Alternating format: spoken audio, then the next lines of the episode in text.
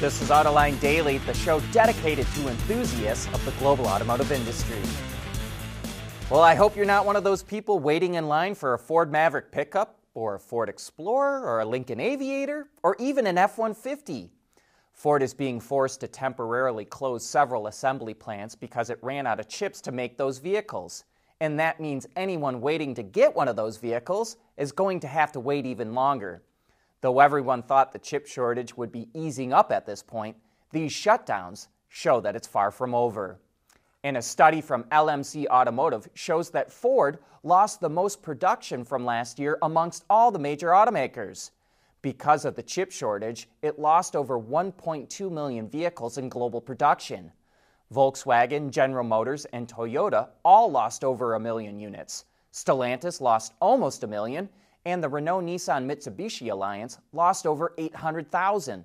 Interestingly, LMC says that automotive production in developing countries, in South America, Africa, and Southeast Asia, rebounded far faster last year than they did in the US, the EU, or in China.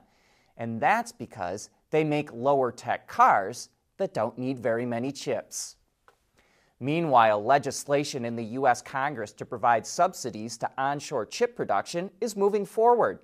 The Senate okayed a bill last year, and the House okayed it last Friday. Now they have to resolve the differences between their bills. No doubt there's going to be a lot of partisan bickering before the final bill is enacted, but there is a good chance that Congress will provide $52 billion in support for bringing a lot more chip production back to the United States and this will likely include $2 billion to support production of legacy chips that the auto industry uses. And here's some of our Autoline insight. A lot of people wonder why the auto industry wants to continue using legacy chips. Why don't they just use the latest chip technology? That's a question we hear a lot. Well, here's the answer the legacy chips are used on a lot of safety related equipment airbag sensors, ABS, stability control. Those chips are tested and validated under the most intense procedures. They're designed to last for the entire life of the vehicle, or about 15 years. It's what they call automotive grade. And the latest chips used in consumer electronics are not automotive grade, not even close. We ask you, when was the last time you had a smartphone or a laptop that lasted 15 years? Probably not many of you. And that's why automakers want to keep using those legacy chips that are tried and true.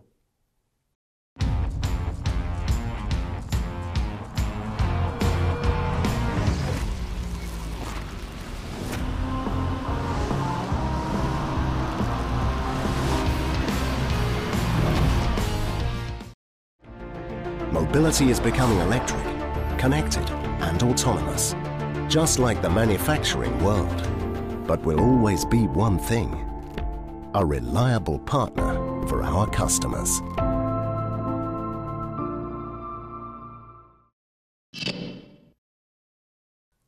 Jaguar says it will only sell electric cars from 2025 onward, but right now the I-Pace, its only BEV, accounts for just 3% of sales. So it's coming out with a family of, quote, distinct cars with no overlap, says CEO Thierry Bolloré. Jaguar originally planned to outsource the design of its EV platform, but it's now going to build it in house. Bolloré says that's because Jaguar wants its own unique proportions and doesn't want to share style or design with any other automaker. We think that's a blow to Magna and Foxconn. JAG's new platform is called Panthera and will share battery sizes, electric motors, and software across the family of BEVs to boost scale and bring down cost. It's been around for over a century, but now Rolls Royce's famous hood ornament, called the Spirit of Ecstasy, is getting a makeover. She will sit atop the Spectre, the first ever BEV from Rolls, which should be out by the end of next year. Previously, she stood with her feet together, legs straight, and tilting at the waist. Now she looks like she's leaning more forward with one leg in front of her and looking ahead. Thanks to those changes and a reshaping of her robe, the spirit of ecstasy is more aerodynamic than before. The new figure is also much closer to the original drawings of the model. Uh oh, looks like one Chinese automaker is still into copycat designs. Dongfeng wants to come out with an electric version of its M50 Warrior, and it sure looks an awful lot like a Hummer H1 to us. The electric version will be built on a new architecture and come in three trim levels with up to 1,072 horsepower. 0 to 60 can be done in under 5 seconds, and with a 140 kilowatt hour battery pack, it will be able to travel up to 310 miles. Production is scheduled to start next year. We want to know what drives your testing. OTA, connected car, diagnostics, remote testing. Intrepid Control Systems is here to help you work from anywhere. Intrepid Control Systems, driven by your data. You should know we here at Autoline cover all aspects of the automotive industry, and there's big news in the automotive supplier segment today. The French supplier Faurecia bought a controlling stake in the German supplier Hella, and they're forming a new joint venture called Forvia, which will become the seventh largest supplier in the world. However, Faurecia and Hella will continue to operate as two independent companies and will continue to market and sell products under their current brands. But Forvia will have strategic oversight over both companies. General Motors and Ford posted big profits in the U.S. last year, even with the chip shortage. And that means UAW workers get big fat profit sharing bonuses. UAW GM workers are getting $10,250 in profit sharing, while Ford workers are getting an average of $7,377. Stellantis will announce its profit sharing numbers later this month.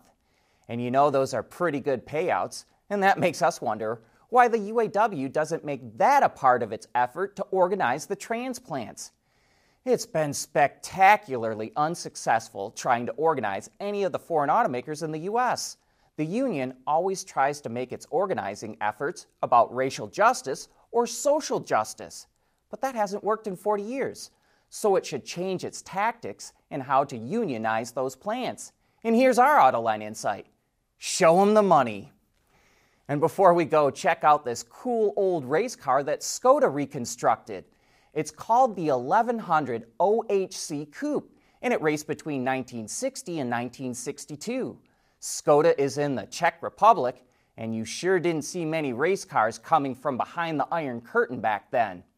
It features a lightweight truss frame with aluminum body panels and was powered by a naturally aspirated four cylinder engine that produced 92 horsepower but it only weighed 550 kilos, or roughly 1,200 pounds, so it had a pretty good power to weight ratio. Only two were ever built, and both of them were destroyed in road accidents after being sold to private buyers. The reconstructed car was remade from original documents and even fitted with components from those wrecked cars. There's a lot more detail, and you can click the link in the transcript or description box if you'd like to learn more. But that's it for today. Thanks for tuning in.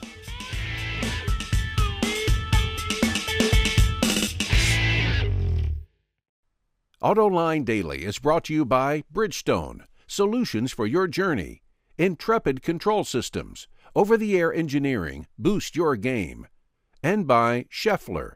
We pioneer motion.